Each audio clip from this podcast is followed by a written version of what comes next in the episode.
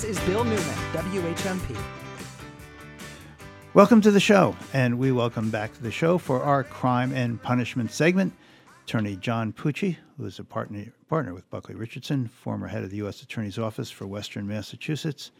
John, we have been talking on the show and with you about Donald Trump's legal travails. There is now an actual trial going on regarding Don. Well, not Donald Trump exactly, but Donald Trump's organization. It's a very significant uh, legal claim against his organization. It could have significant financial impact for Donald Trump. And there was a really interesting article I thought in yesterday's New York Times about this trial and how they they the uh, litigants were ever able to pick a jury so I'd like to talk to you about those topics.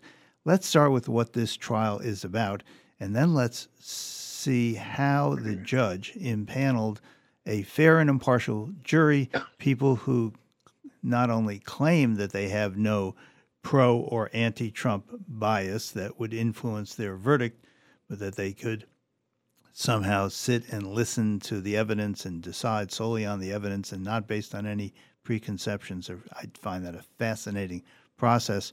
Let's start with what's the trial about? Well, it's a very peculiar trial. It's very, very unusual. Um, it's a trial in state court in New York, uh, and it's a trial. It's a tax case, and the the theory of the case is there's a guy named Weisselberg uh, who was the accountant CFO, Allen Weisselberg, CFO, top executive handling all the books for the Trump organization, for two Trump organizations actually, in New York. And it is, he is indicted, it's a criminal case, and he's indicted for engaging in a 15 year scheme to pay high level executives in perks like luxury cars and apartments without paying taxes on them. So essentially, the idea is that um, the company, the Trump organization, paid these high-level executives uh, in in in kind, uh, in ways that should have been reported on their tax returns and that weren't reported, and they included luxury cars, Mercedes Benzes, and fancy apartments in New York City. And Weisselberg, the CFO, was the primary recipient of these off the books payments that should have been reported by him as income. It went on for 15 years. Um, it's alleged that he cheated the uh, uh, in taxes. He cheated. His cheating amounted to 1.6 million dollars. Uh, they've selected a jury, and uh, he has actually Weisselberg oddly has actually pled guilty already to doing this in a deal with the DA in Manhattan. Manhattan District Attorney's Office is prosecuting it, and in that deal, um, he the deal is he will not testify against the Trump family directly, uh, but he will only testify that it was a part and practice of the organization. Um, now, how it is they're going to get through a trial without the district attorney's office asking him who knew at the company about these payments, I don't know if it's asked, he presumably is going to say, I was the only one that knew, or, or, or, nobody in the Trump family actually knew about this. And whether or not that's credible, um, he is has pled guilty. And the issue is whether the companies, the two Trump organization entities, the companies will be found guilty as entities for tax evasion. So the issue is not whether any of the Trump Donald or any of his family will be uh, uh, found guilty. It will be whether the Trump organization uh, will organizations will be found guilty vicariously for Weisselberg's misconduct. So, this trial, this civil tax trial, will determine whether or not Weisselberg, but only Weisselberg, got illegal perks. That is, he's being paid essentially under the table. They're only people are only making millions of dollars a year, so of course it's important to have a free apartment thrown in. I don't get it, but that's what this is ultimately about—a pretty small amount of change versus the hundreds of millions of dollars that is flowing through this organization in loans and rents and uh, promotion fees.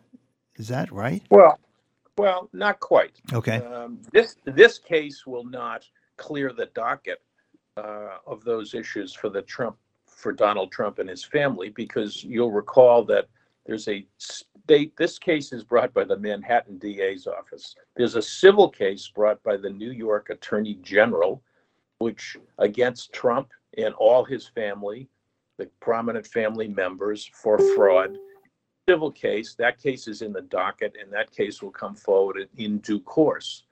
Uh, and one might remember that the same uh, District Attorney Bragg um, had a criminal case mirroring those charges, those f- criminal fraud charges against Donald Trump and his family, and he declined to prosecute it.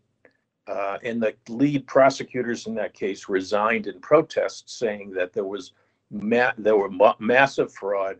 The Trump family individually were responsible for that, and the case should have been prosecuted. Very controversial decision. So there's a civil case against Weisselberg. He pled guilty.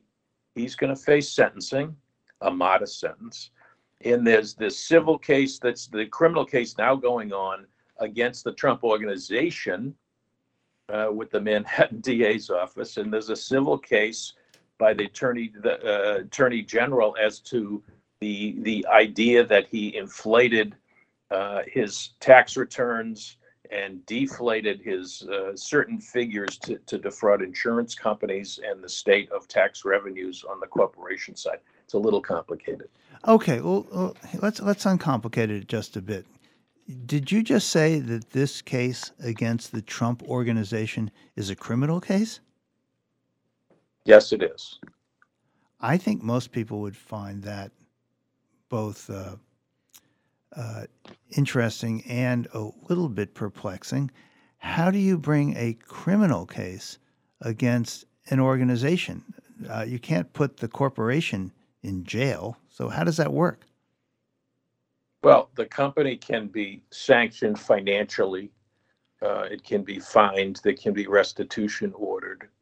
Uh, it, it's it's unusual, actually, um, and but this is an unusual case. I can't explain it any other way. The idea that Weisselberg is going to testify that nobody in the Trump family actually knew about it is unusual, particularly when you consider that portions of the evidence will be Donald Trump's personal ledger and the checks he signed from his personal account to pay the school tuition for Weisselberg's grandchildren for years.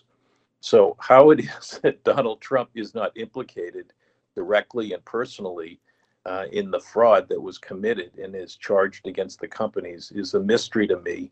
Uh, everything Bragg has done in the Trump cases is a mystery um, and perhaps a story for another day.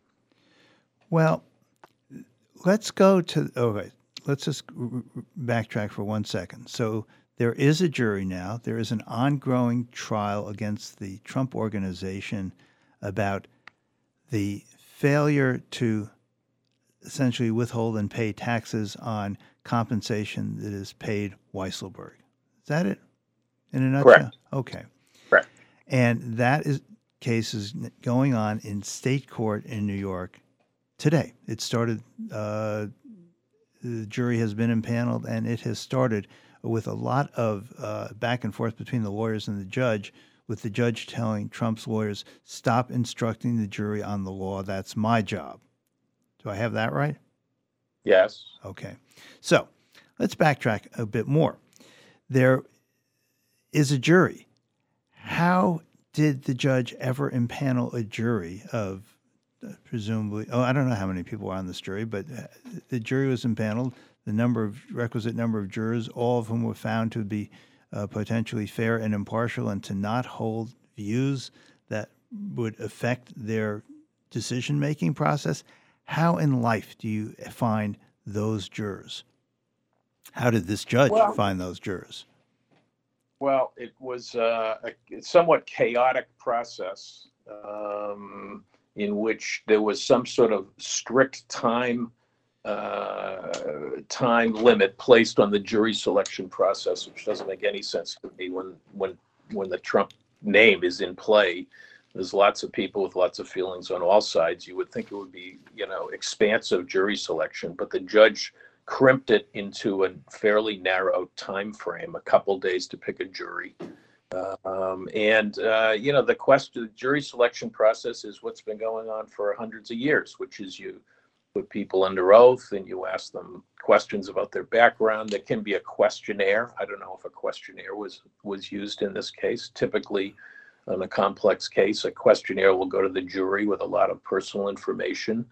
Uh, the judge will ask questions uh, of the jurors. The, the the lawyers on both sides will be able to ask questions, uh, either directly themselves to the jurors on a one by one juror basis, or uh, the judge will ask the questions as suggested by the lawyers. Uh, and at the end of the day, the lawyers, there's a group that is left over. Um, and uh, extracted from that group are people with personal connections to Trump or people that work for police departments, typically that might be biased uh, against defendants, or people that work for police departments that are biased for Trump uh, and declare themselves biased, and you're left with a pool of people who say they can set aside any feelings they have, or any emotions they have, or any uh, ideas they have about Trump and the Trump organization, and and and set it aside and make make a decision based exclusively on the evidence in the case. So people take that oath. My experience, they take it seriously the Trump issues are, of course, you know, profoundly different than a typical jury trial that happens in Hampshire or Hampden County because people don't come to those jury boxes with personal prejudices or biases against four parties um, that they know. And so uh, it's a very unusual uh, process in this setting.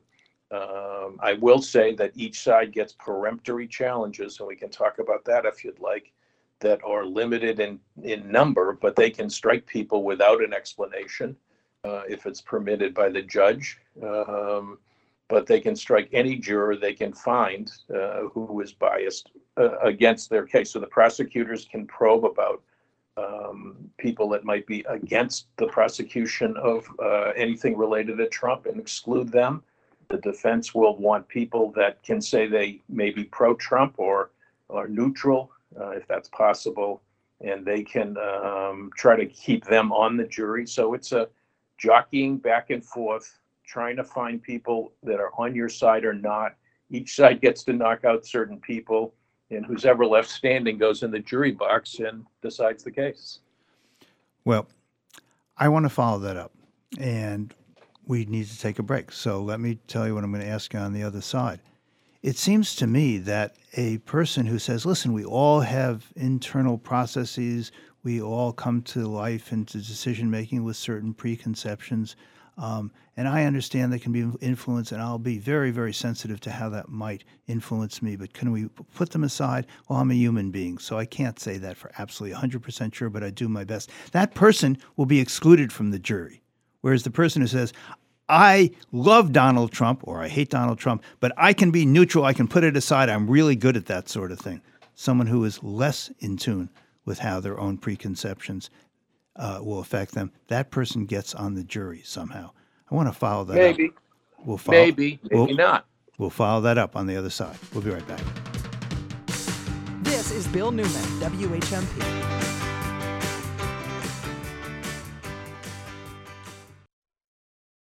You want the very best opportunities for your child. Given the amount of time children spend in school each day, you want your child to be inspired, to be engaged, to love going to school. At Bement, each student experiences this every day. The Bement School in Deerfield is a close knit community of students from around the valley and across the globe. Kindergarten through ninth grade, learning from each other in the classroom, rooting for each other on the athletic field, and celebrating each other on the stage. We are local, we are global, and our differences make us stronger. We interact face to face, share meals together every day, and open doors for one another. The true essence of your child's time at Bement is preparing for a life of integrity, of significance, of joy. Financial aid and transportation are available to help make a Bement school education possible. I'm Kim Laughlin, Director of Admission please contact me or visit our website. Bement will be the best investment you make in your child's future. This is uh, from Rioja, and this is the Tierra. That means earth. Thank, you. I knew my language acquisition would come in handy. Every Friday morning, Monty visits the wine snobs to talk about wine at State Street. When you compare Spanish wines, Rioja especially, which is kind of like the Bordeaux of Spain, 90% of the time, stuff that you can get for 12 15 $20 for Rioja is going to rival things that you're going to get for 30 $35 for Bordeaux. The Tierra is still under 20 at 18.99. I mean, give me a break. I know. Nose a little dustier on this one. Yeah, and fruitier. Almost like a caramel, actually. It's like cherry cola. Oh, yeah, and this is a, is a Crianza, It is a Crianza. which is a newer, like a fresher Rioja, right? That's true. Not Yeah. quite Hoven. Crianza, it, it doesn't involve nearly as much of the barrel aging as a Reserva or Grand Reserva. I love this. Find your favorite wine and your next favorite wine at State Street, Fruit Store Deli Wines and Spirits. Skates cutting the ice and sticks pounding boards. The slap of the puck and a ping off the post. The chirp of the whistle and the blaring of the horn. Hockey is here. Tune in for all the sounds of the season right here on the UMass Sports Network. 1015, 1400, and 1240 WHMP. Want to support the kind of local talk you hear on The Bill Newman Show? Want to hear your business's message here on WHMP? Email us your message at WHMP.com. We'll help you craft a marketing message that'll reach listeners of your favorite WHMP show. And you'll be supporting the local news, Valley Talk, and progressive voices you hear right here on WHMP. Let us know about your message. Email us your message at WHMP.com and add your message to our mission. And hear your message right here on WHMP. Your message at WHMP.com.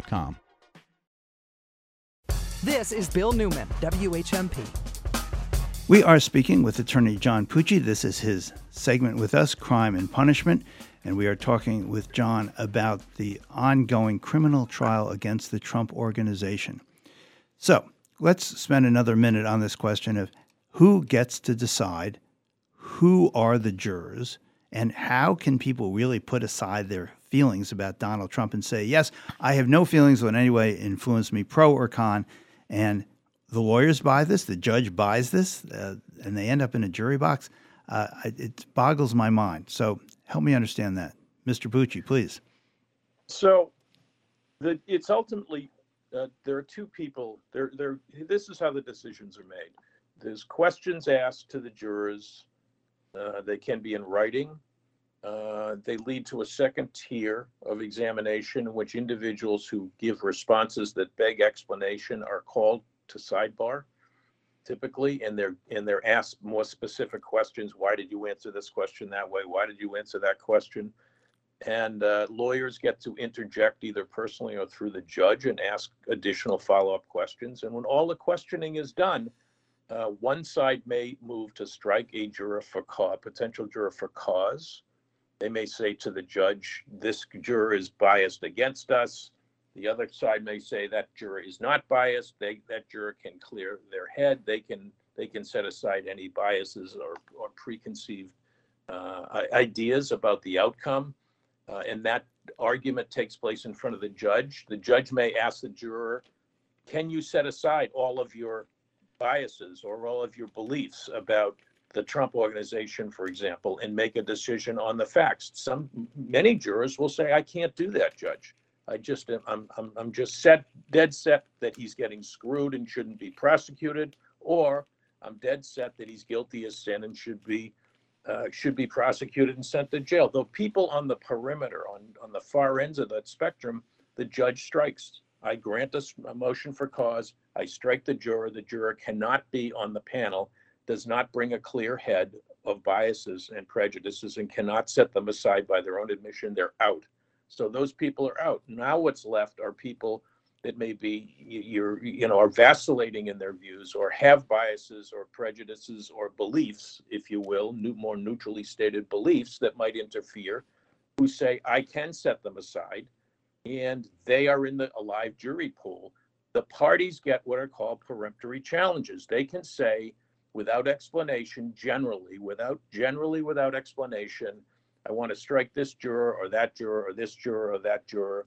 and the number of peremptory challenges uh, are limited by law in the state and in the federal system. And each party might get six or eight or 10, depending on the nature of the case. And they exercise back and forth one by one until all the peremptory challenges are gone. That pool has now been further thinned out. It's only got people in it that have stated they can set aside their beliefs, any biases, any thinking about the case that would be prejudicial to one side or another. Those are the people that are left. They've stated that under oath. That lawyers have struck people they think are not either telling the truth or reliable in what they've said about being neutral. And at that point, the, the jurors take their seats. And that's how the selection is is is happens. The judge oversees it all.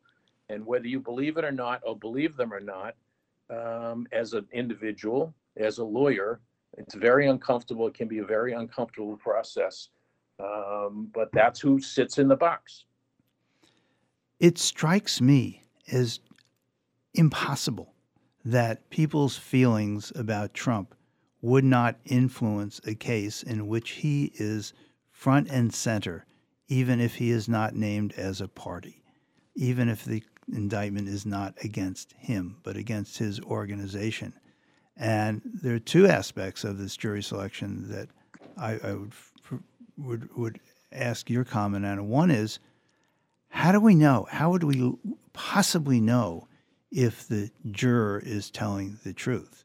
And as a related question, how would the juror know whether they are telling the truth? Yes, I can be fair and impartial. I have, can put everything aside. Swear I'm terrific at that. And they may be terrible at that, at doing exactly that. I mean, how does this work as a practical matter, given who we are as human beings? Look, you, you, you, there's no such thing as anyone as as uh, uh, I mean, people are old enough when they get into a jury selection process to have shaped who they are and be who they are. And so there isn't any way, shape, or form. You can't get angels. You can't call them out of con- nuns out of the convent. You can't get angels from the heavens to come and sit whose souls are blank, Bill. People don't have blank souls. So that's really what you're asking. You have to trust the system. It's the best system. People, defenders of it, and I'm one of them, think it's the best system we have. Uh, and and that's the way the system unfolds. So it isn't without skepticism. Your skepticism, which seems quite intense to me, um, but you can be skeptical of it. But think think of it this way: in all in the cases that are going to trial from the January sixth insurrection in Washington D.C., the juries have been selected as we've discussed, and as far as I can tell, and they've rendered guilty verdicts against the Trump affiliated defendants in every single case, but there hasn't been a single instance in which the lawyers have publicly suggested that the jury was in the tank for the government. And so that to me is a measure of the confidence people have generally speaking even the lawyers for on, on the lawyers on both sides and the parties on both sides are not attacking the jurors thinking that they're biased and they're in the bag for the government when they render guilty after guilty after guilty after guilty. So I think that should give you some confidence and perhaps allay your skepticism for a moment at least about the fairness of a tr- jury uh, reaching a, a, a, verdict that both sides can accept, for better or worse, uh, depending which side you're on. Let me ask this quick question.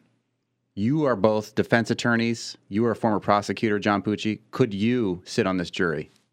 Either of you or both of you? I couldn't. I couldn't. You couldn't make yourself impartial for these for this particular purpose? I'd try, Monty. I'd try. I swear I'd try my hardest. That's Bill, very Bill telling to me. Try. I tried to get off of grand jury duty because I knew the district attorney, and I went to the judge and I said, "I should tell you, I know the district attorney. I don't know if I'm good for this." They said, "Do you think you can be fair?" And I said, "Yes." And they're like, "All right, you're on."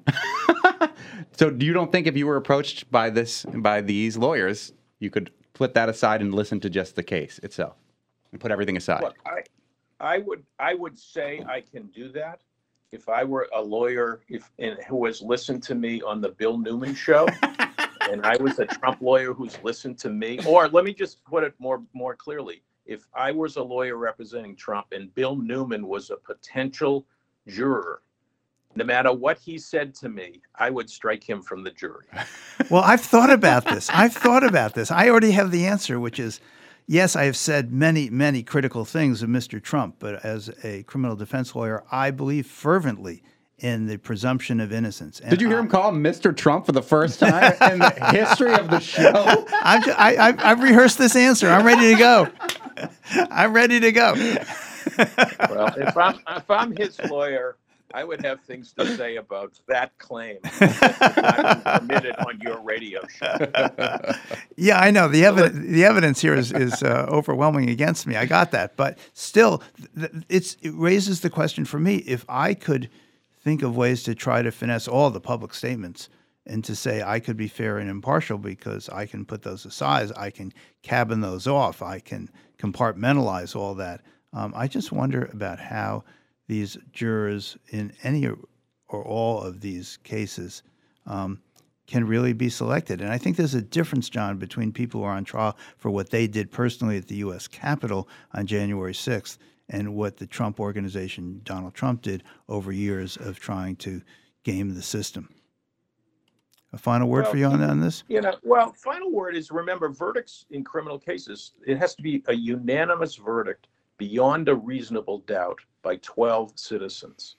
And so that's a that's a safety uh, valve as well, because if there's some bias or prejudice by somebody who can't set it aside, who through subterfuge isn't told the truth in in the jury system, in the jury questioning system, then that verdict will not be rendered because the other jurors will not simply vote with that person they'll be more neutral and make it so that there's that at the end point of this you've got to get 12 people beyond a reasonable doubt and a stray dog who gets onto the jury you know in my experience is not going to sway the 11 uh, the other 11 people to render a verdict they don't agree with so there's that protection as well we're going to leave it there. We've been speaking with John Pucci. This is his time with us. Our segment is ta- is called Crime and Punishment.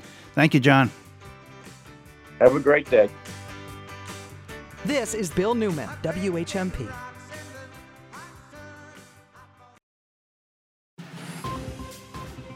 For WHMP News, I'm Jess Tyler. Chicopee police are dealing with an accident involving a car and tractor trailer early this morning. The incident was on Burnett Road. The car was wedged underneath the tractor trailer. Traffic was backed up in both directions in the area. According to Chicopee Police Department, the road is now open. Chicopee police have not said if there were any injuries. UMass Amherst is soliciting ideas to change their seal and brand mark. The Gazette reports the Office of University Relations is collecting feedback from students, faculty, staff, and alumni, which will be shared with the graphic design team. The current seal is nearly identical to the picture on the state flag, depicting a Native American standing against a shield and below an arm wielding a colonial style sword. After Northampton Mayor Gina Louise Sciarra's decision not to sign a host community agreement with the new marijuana dispensary in Florence, Ward 7 City Councilor Rachel Maiore says this is good news. That one was just not going to serve the community well. So I think she made the right call on that. Massachusetts law mandates that any cannabis business enter into a host community agreement before submitting applications to the state's Cannabis Control Commission for license approval. The city charter grants such administrative authority to the mayor. And today is the last day to apply to vote by mail in Massachusetts. Voters who haven't applied but still want to vote by mail can do so by applying in person to their town or city hall to fill out an application. Voters can also email, fax, or apply online at the Secretary's website. For today, mostly cloudy, chance for a few scattered showers, mainly this morning, highs 64 to 68. Tonight, partly cloudy, overnight lows 46 to 50. And the outlook for Wednesday, mostly sunny and mild, highs in the upper 60s. I'm 22 News Storm Team Meteorologist Adam Strzempko on 1015 WHMP. For WHMP News, I'm Jess Tyler. This News Minute is brought to you by our partners at Holyoke Media. Yo soy Johan Rashibeca con la síntesis informativa de Holyoke Media. Este martes, el Departamento de Ingresos de Massachusetts comenzará la distribución de casi 3 mil millones de dólares en reembolsos de impuestos de acuerdo con el capítulo 62F, una ley de Massachusetts que requiere que los ingresos fiscales recaudados en exceso de un tope anual sean devueltos a los contribuyentes. Los reembolsos se distribuirán en proporción a la responsabilidad del impuesto sobre la renta de Massachusetts incurrido por los contribuyentes en el año fiscal anterior, el año fiscal 2021. En las próximas semanas, aproximadamente 3 millones de contribuyentes recibirán un reembolso equivalente al 14% de su responsabilidad del impuesto sobre la renta de Massachusetts de 2021. Los reembolsos se emitirán mediante depósito directo o se enviarán por correo como cheque. En otras informaciones, el expresidente Donald Trump acudirá nuevamente a la Corte Suprema, esta vez para tratar de evitar que sus declaraciones de impuestos sean entregadas a un comité del Congreso. En una apelación de emergencia presentada el lunes, Trump quiere que la Corte ordene al menos una suspensión temporal de que el Departamento del Tesoro entregue sus declaraciones al Comité de Medios y Arbitrios de la Cámara de Representantes controlado por los demócratas. Trump dijo que la entrega podría ocurrir tan pronto como el jueves sin la intervención de la Corte. Tribunales inferiores dictaminaron que el comité tiene amplia autoridad para obtener declaraciones de impuestos y rechazaron las afirmaciones de Trump de que se estaba excediendo. Si Trump puede persuadir al tribunal más alto de la nación para que intervenga en este caso, podría retrasar la decisión final hasta el comienzo del próximo Congreso en enero. Si los republicanos recuperan el control de la Cámara en las elecciones de otoño, podrían abandonar la solicitud de registros. Yo soy Johan Rashi Vega y esta fue la síntesis informativa de Holyoke Media a través de WHMP. This News Minute has been brought to you by our partners at Holyoke Media. This is Bill Newman, WHMP. We have breaking news involving the Hampshire County Sheriff's race and Attorney General Maura Healey, who's also, of course, the Democratic nominee for governor. There is a letter that Maura Healey has written to the Daily Hampshire Gazette, not yet published. And I want to read it to you. I think it's important. I think it's a news story as well as a letter to the editor. Here it is from Massachusetts Attorney General and Democratic nominee for Governor Maura Healey. To the editor I'm writing to express my support for Sheriff Patrick Cahillane and to urge Hampshire County residents to cast their vote for him on or before November 8th. I've served as Attorney General for the past eight years, and I've come to know Sheriff Cahillane to be an experienced, compassionate, and thoughtful leader. Here's just one example. Sheriff Cahillane has been a dedicated member of the Special Commission to Study LGBTQI Inmate Health and Safety. In this role, he has worked hard to make sure that everyone who comes through our criminal justice system is treated with compassion. He's committed to supporting the individuals in his care, helping families grow strong, and making our communities safer. In this moment, when so much of our politics is focused on further dividing us, we need leaders like Sheriff Cahillane who will put politics aside, collaborate, and deliver results for people. That's what I aspire to do as your next governor, but I need strong partners like Sheriff Cahillane, so I'm asking Hampshire County residents to make a plan to vote, either by mail, early in person, or on Election Day for Sheriff Patrick Cahillane.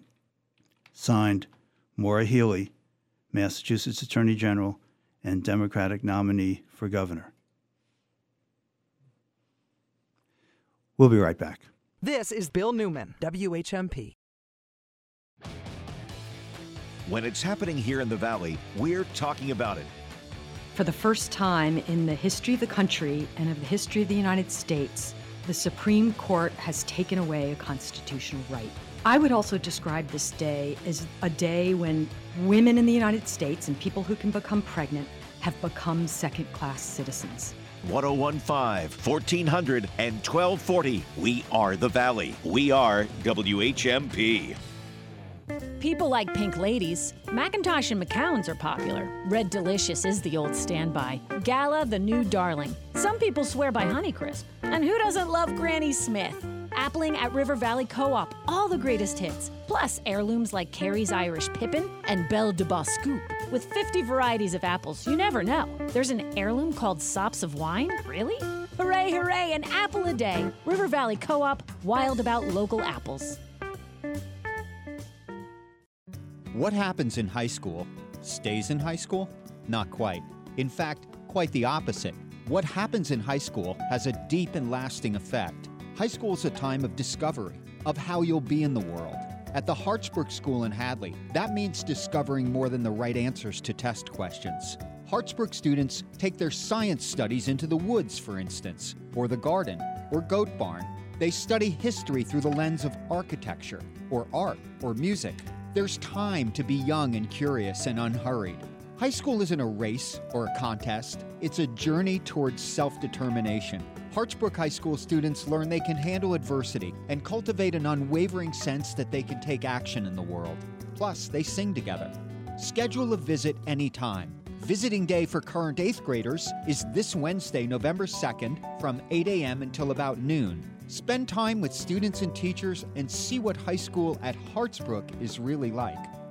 Josh is marching to honor his late father in law, who loved walking and cared deeply about fighting for communities. The old folks at the Lathrop community are teaming up with the young folks at Hilltown Charter and forming a team together. Molly hosted an accordion themed bingo night to support the food bank. Different is good. The March for the Food Bank 13 is almost here, but it's not too late to get involved in any weird and wacky way that suits you. There's still time to start a team in March. Support a team. Come up with your own crazy event. Each dollar raised provides four healthy and nutritious meals for our neighbors in need. The food bank provided almost 12 million meals last year. If we can raise a half a million dollars together, that'll mean 2 million meals for our neighbors who rely on emergency food next year. Join Monty's March for the Food Bank 13, 43 miles from Springfield to Greenfield, Monday and Tuesday of Thanksgiving week, November 21st and 22nd. Monty'sMarch.com.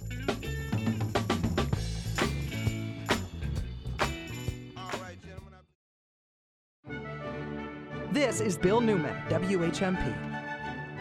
Welcome to NPR, Northampton Poetry Radio, with Northampton's erstwhile poet laureate, Rich Michelson. Those are the dulcet tones of Bill Newman. I got, I love that every time.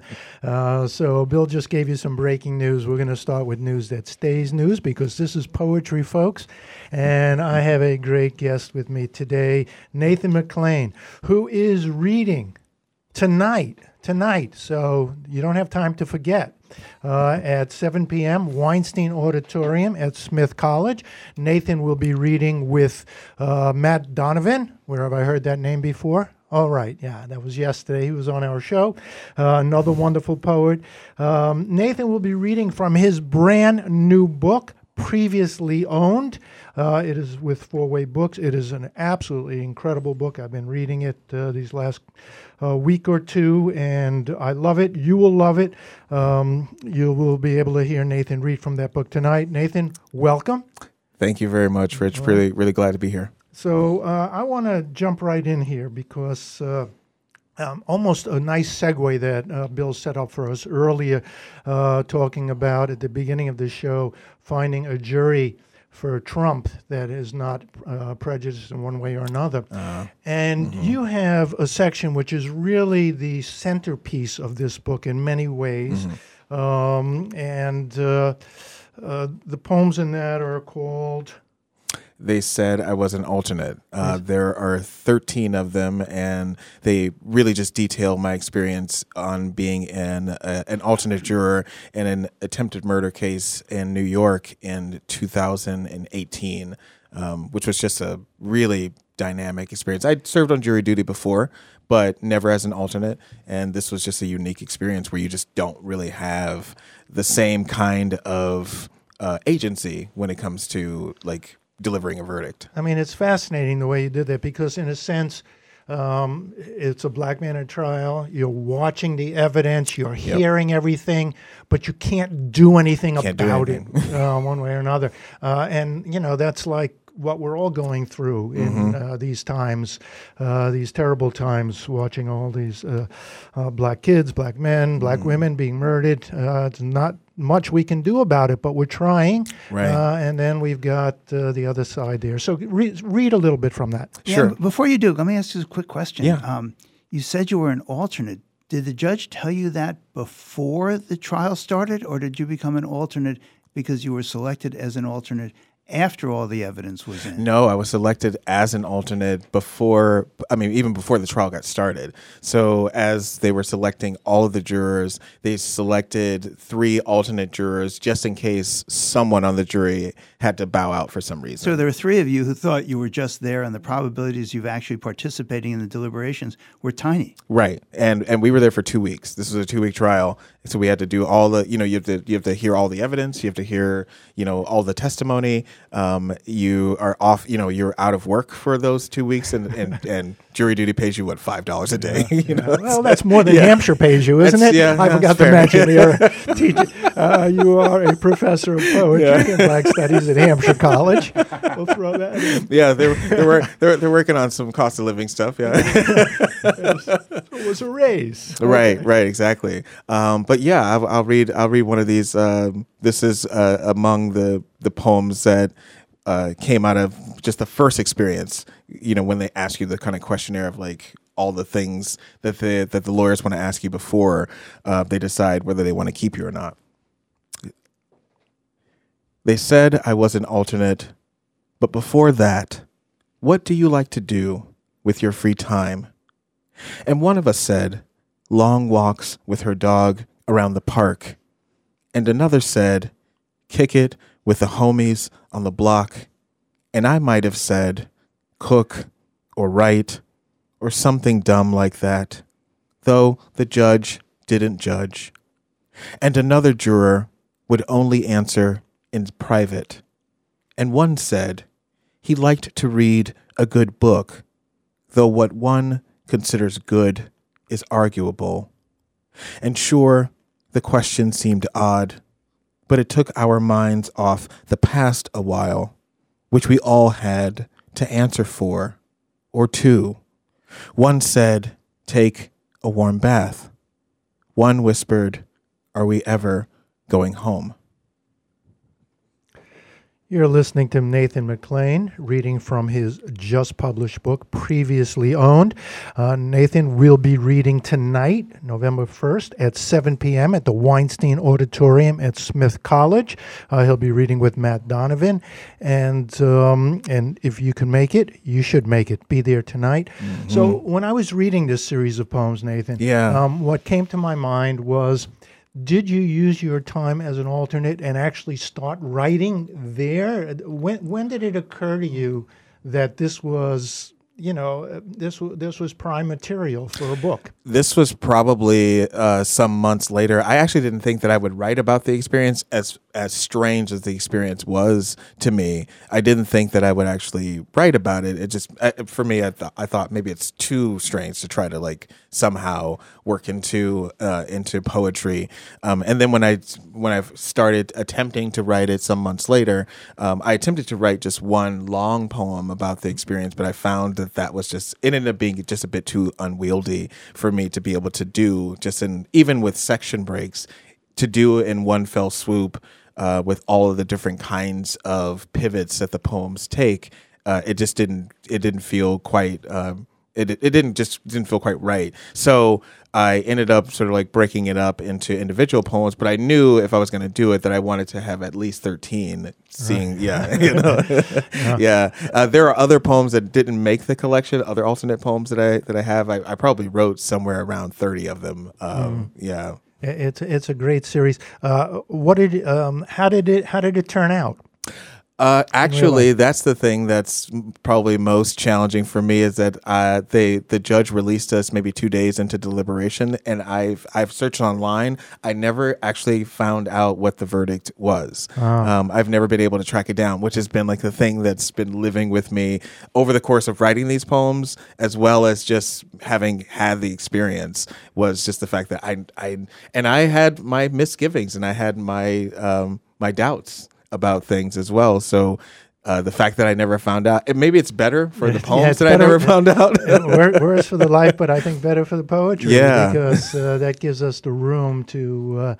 Uh, uh, to play within these poems. Yeah. Uh, this. Um, so you um, you moved here to teach at Hampshire. yeah, yeah. I moved here in uh, the fall. I started teaching at Hampshire the fall of 2018. hmm And uh, you you came via Brooklyn, but you're originally from Southern California. Yeah, the desert, the Joshua desert, Tree. Yeah, that's my favorite place in the world. Actually, um, I get there often. Yeah, it's beautiful, beautiful place, and hardly anything has changed there. Yeah. so um, I want to make sure people get an, a chance. Um, if you could read us another poem, Sure. a little different part of the book. Yeah. Um, about being moving to Western Mass in yeah, many ways. which has been like a really interesting experience. Um, the book also wants to, among other things, think about the pastoral mode and think about the pastoral mode for me, particularly as a Black American and as a Black poet. So this is um, a poem entitled "Now That I Live in This Part of the Country."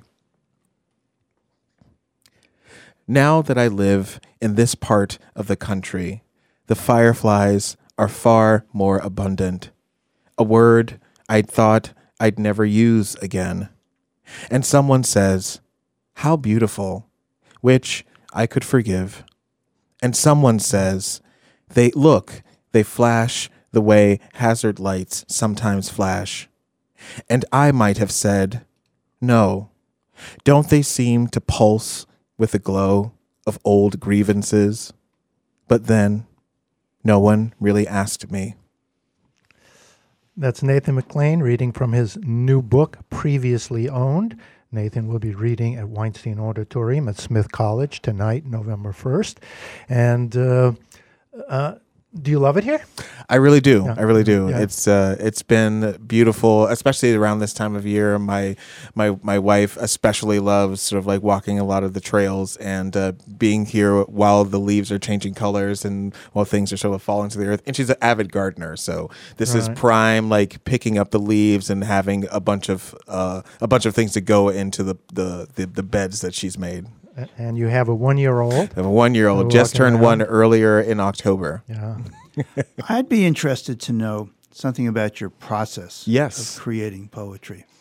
And I suppose that there are a couple ends of the continuum. One is you sit down every day at the same time and you look at a piece of paper and you make yourself do something. I guess the other end of the continuum is you just wait till you feel some inspiration, you stop whatever you're doing and you write it down on your hand or whatever happens to be convenient. Right. What, what's the process for you? So the process for me is maybe somewhere in between, uh, where I tend to I, I describe myself as sort of magpie-ish in ma- in nature. So I tend to uh, I I usually will have a journal with me of some sort. of a lot of journals, and I tend to like as I as things come, uh, as I might overhear something in conversation, as I might sort of like sort of hear a line of poetry in my head. I just tend to have like this, uh, uh, just a series of kind of little notes that I've made for myself. Um, and so, similar to a magpie, like, you know, picking up a piece of tinsel here, picking up a bit of string, picking up, you know, this little tussle of, of you know, of debris. Um, I hardly ever know that I'm like building the nest until very late in the process. And um, I tend to, you know, I tend to think of poems very much as constructive and construction, um, and it's amongst those sort of like little notes that I bit that I tend to pick up that that's where the building of poems and the expansion of poems usually works for me. So are you working on many poems at one time? Oh yeah, yeah. Typically, I'm I'm working on several poems at at once. Um, not several necessarily several books at once, but definitely several poems at the same time. As I've got like my my hands in a lot of kind of different pots. Let me just take one quick detour. Rich Michelson, you're a poet as well as a children's book author. Is that how Mhm. is that how your poetry is created? Uh, no, um, but that's the beauty of it is we all do things different, uh, you know, differently. Uh, I am, uh, uh, I have to sit at my desk and pull out a piece of paper, even though I, you know. And this is weird. I pull out a piece of paper and a pen, even though I don't use that anymore. I still need Huh. the props around me, um, and then I, and then I and then I I type and uh, work on one piece at a time. Mm. Uh, so it's uh, you know we all find our way. Yeah. Um, I wanted to to ask you. You were a Cave Canem fellow. Yes. Uh, for those who don't know, I think Cave Canem uh, is a collective of black poets. Yes. Who have done more, I think, to change the um, well, to change the the world of poetry Mhm. than any other group. Tell me a little bit about that experience. Yeah, Cave Canem. I, I can I can easily say that this book, uh, previously owned, would not exist without Cave Canem, and I, I would say the same about my first collection, Scale. Um, there was something about being in a group and a collective of just black poets um, for a series of a week and a half, which, you know, there's a retreat that happens uh, every year. And usually there are about 10 or, or 10 to 12 uh, new inductees that come in. Uh, and uh, over the course of five years, you're invited, if you're a fellow, to come and, and to to visit um, and to be a part of those residencies um, at least three times Mhm. before before you graduate. Um, and Tav- also has like other auxiliary programs that happen as well, workshops, classes, lectures, the things that are happening. Um, but there is something about the kind of permission that you get for writing while being in a group of individuals who already kind of like know your shorthand. You're not having to explain sort of things. You're not having to ask for permission to to write about particular kinds of experience. Um, and so that was really formative for me and i've worked with a number of not only really great fellow, fellows uh, who are part of Cave Canem, but the faculty there who change also at the same rate that the that the students change or that the participants change um, was also incredibly dynamic and really formative for my work. Yeah, were, it's a great group of poets. We've had many of them on the show here. Yeah. Uh, my dear friend Afaa Michael Weaver was instrumental in that. Wonderful. As well as, uh, a few other poets. So um, we are going to remind people Yeah. that they can hear you, Nathan McClain, read from your book, previously owned, uh, Four Way Books, tonight. Uh, at 7 p.m. at Weinstein Auditorium. You'll be reading with Matt Donovan. Yeah. And don't miss it. This is going to be a great reading. Uh, I encourage everybody to great to to make it. We are so blessed in this area to have so many wonderful poets. Yeah. Glad you have are one of us now, and uh, we will see you next time. thank you so much for having me rich One more time. When and where? One more time. Weinstein Auditorium, 7 p.m. this evening. Smith College, Nathan McClain, and Matt Donovan. Hmm. Yeah, these are two amazing poets. The last two days, thank you for bringing them to us, Rich, really. Thank you, Bill. Firefly shining bright when dark clouds come across the sky. I'll be your firefly so you can see your way to me at midnight. You'll be my firefly, burning flames, incinerate a path for me. And that is why I'm not afraid to go all night to see my firefly burn, baby, burn, burn, baby. Do you know what's happening this Friday at 9 a.m.? Is this week's Shop Friday Downtown Sounds? Correct! They go on sale this Friday at 9 a.m. Full value gift certificates, and you save 30%. Downtown Sounds Workers Co op, a music store with new and used instruments and lessons, live online or live in person. First lessons free when you buy an instrument, plus repairs of musical instruments and equipment. Get ready to save 30% beginning Friday at 9 a.m. The Shop 30 store at WHMP.com. Does your partner threaten or isolate you? Do they control where you go, who you talk to, or what choices you make? Are you afraid of what they might do? You have the right to a healthy and safe relationship. If you're experiencing abuse, emotional, verbal, physical, Safe Passage is here for you. It's all free and completely confidential. Call our helpline to explore your options and plan for safety. That's 413 586 5066, Monday through Friday, 9 a.m. to 5 p.m., or visit safepass.org Live today. and local news and talk for Northampton and the Valley since 1950. WHMP Northampton. WHMQ Greenfield. A Radio Group station.